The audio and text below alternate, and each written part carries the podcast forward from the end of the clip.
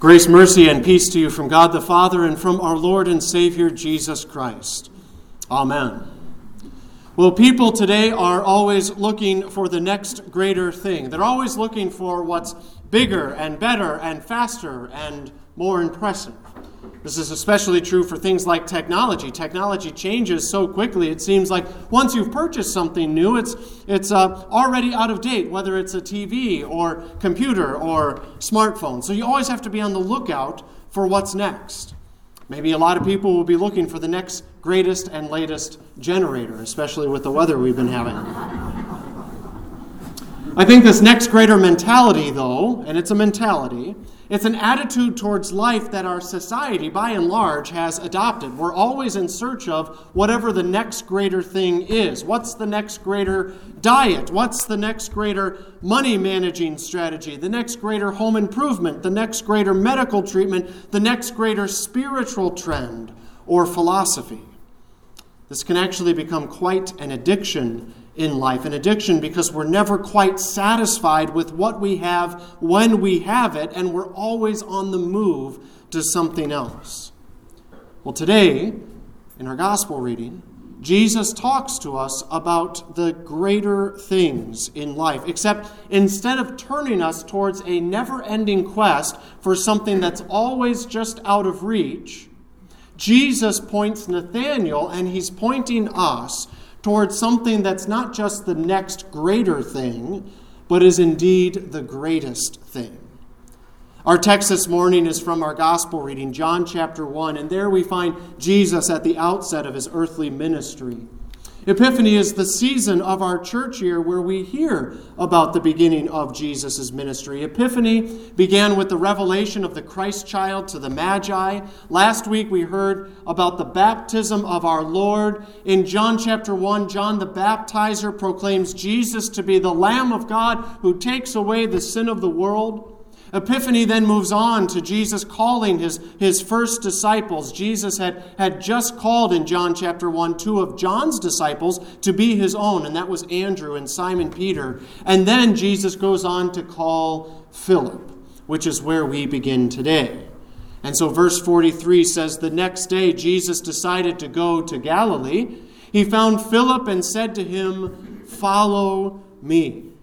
And then Philip proceeds to find Nathanael and said to him, We have found him. We have found him of whom Moses and the law and also the prophets wrote, Jesus of Nazareth, son of Joseph.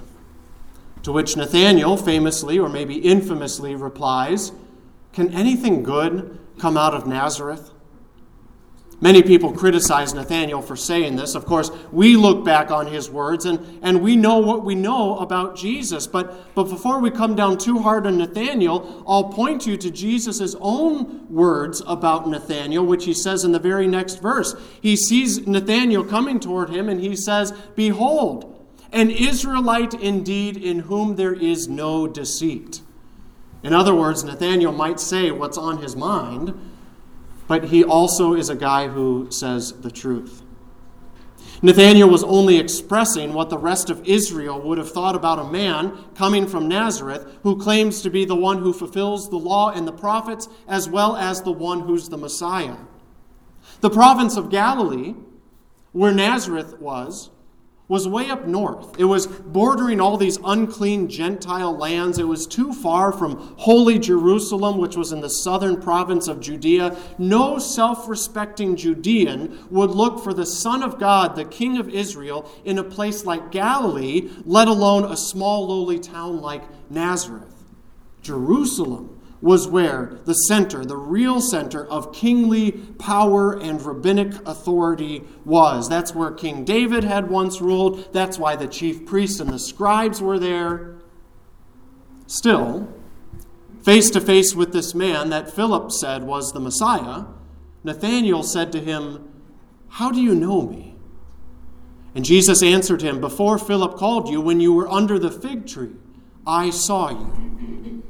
Now, we're not sure exactly what this means or what exactly Jesus was revealing to Nathanael for, for saying it, but it's clear, whatever it was, it meant something to Nathanael, perhaps maybe even something miraculous that Nathanael didn't expect Jesus to know.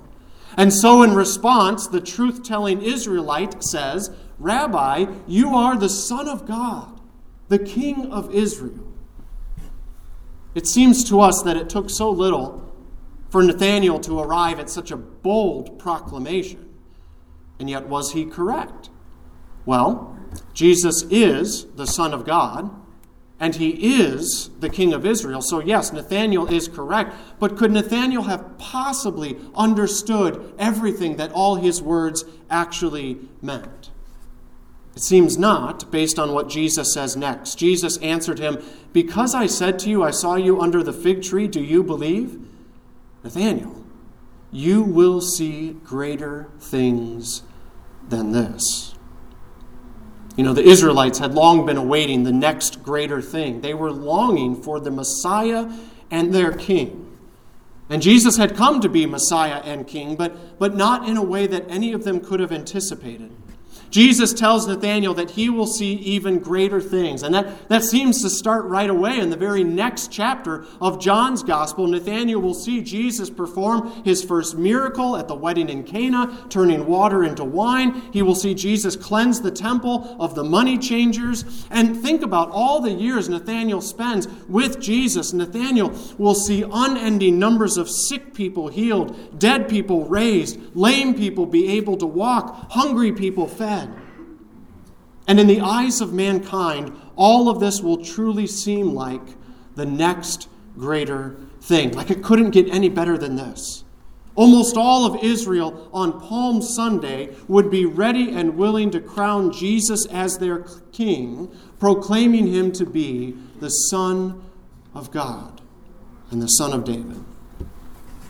But as great as all those things really would be, all the teachings, all the miracles, all the actions that Jesus will take. Right at the outset, before any of it happens, in our gospel reading today, Jesus prepares Nathanael for the thing that will be even greater than all of that. He says in verse 51, Jesus describes what the greatest moment will be. The moment, Jesus says, when the heavens will be opened and the angels of God will be ascending and descending on the Son of Man. Now, what is that? That may seem confusing to us. What is Jesus talking about? Well, to understand that, we have to understand the reference. It's a reference that any Jewish person in the first century AD would have picked up on immediately when they heard it, particularly the part of heaven being open and angels ascending and descending. That's a clear reference to Genesis 28, the account of Jacob's dream, the moment in Jacob's life when God came to him and spoke directly to him to assure him of his presence and of his promise to save. And it was in that dream that Jacob saw a staircase or a ladder connecting heaven to earth and the angels of God ascending and descending upon it. And Jacob declares, How awesome is this place! This is none other than Bethel, the house of God. And this is indeed the gate of heaven. So when Jesus told Nathanael that he would see heaven open and angels ascending and descending on the Son of Man, he is saying that Nathanael would witness an extraordinary moment just like Jacob did, when heaven would be opened and God would be fully present to assure Nathanael and all who witnessed it of his presence and his promise to save.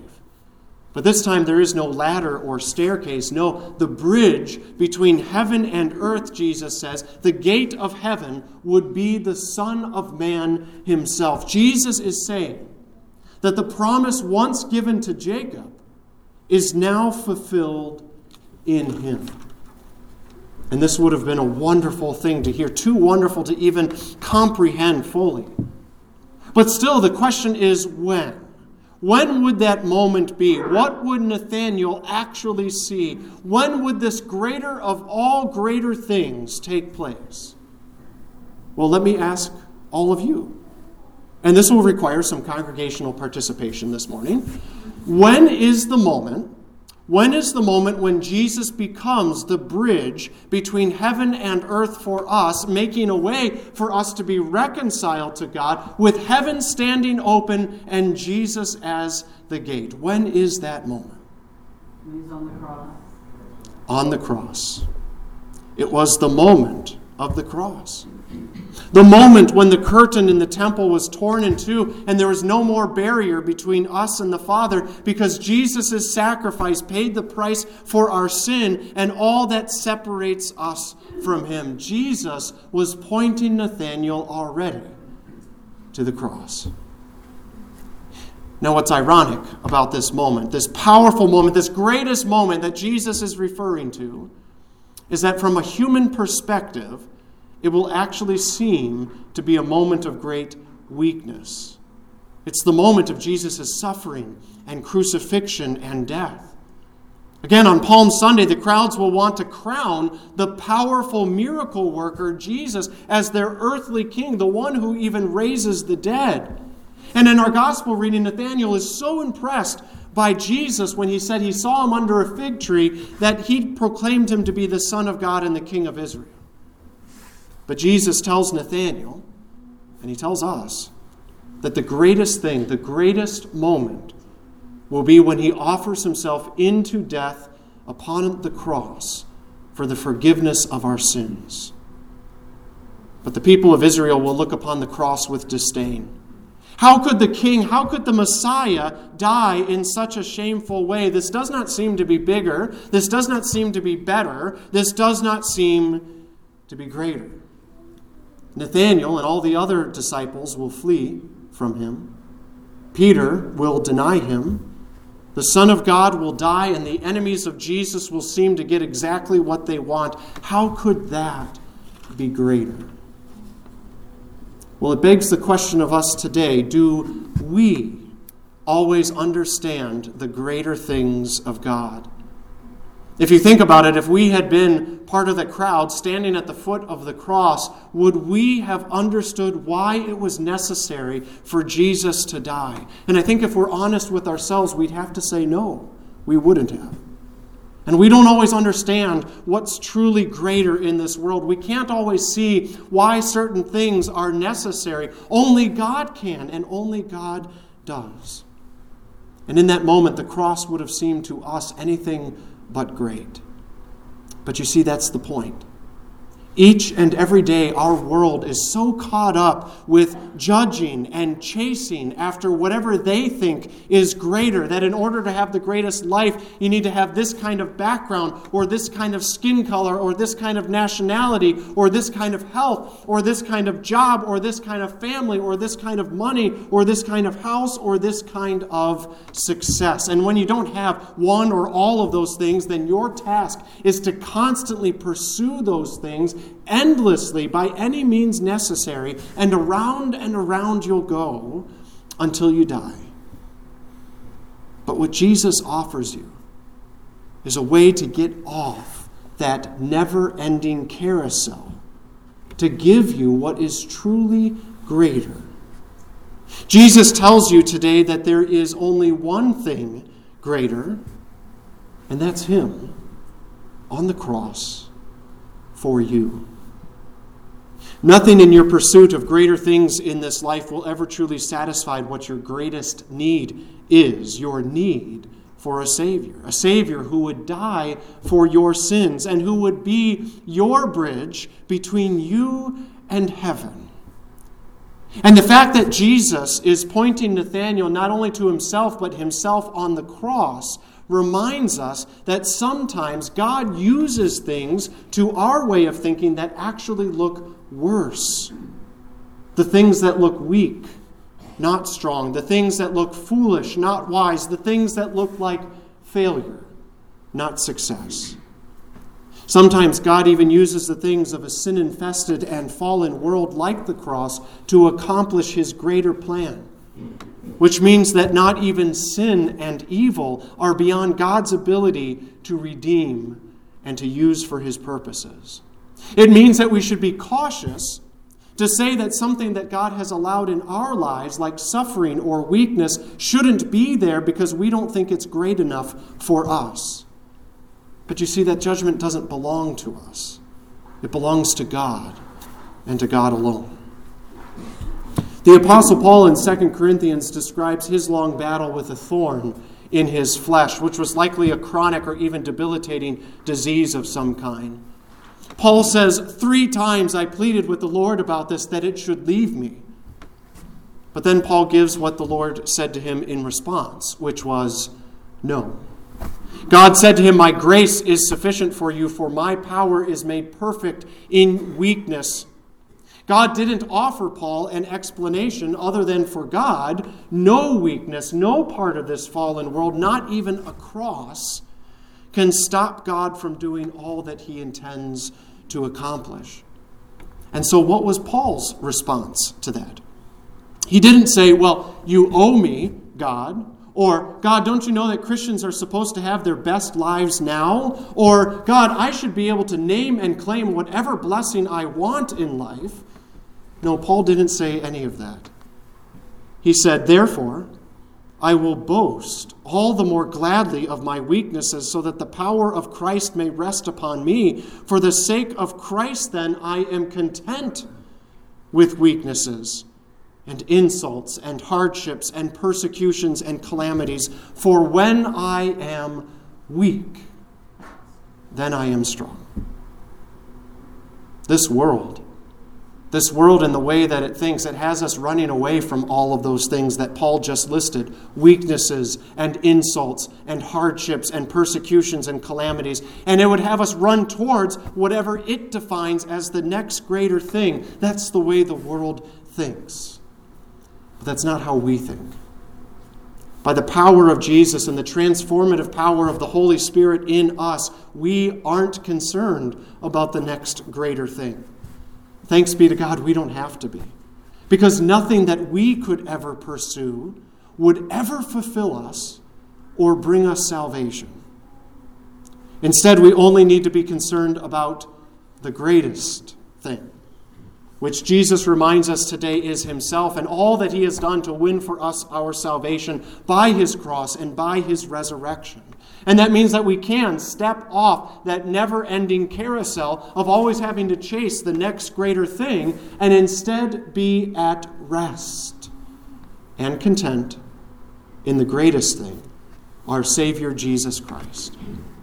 Because when we are weak, even when we are weak, because we are in Jesus, then we are strong.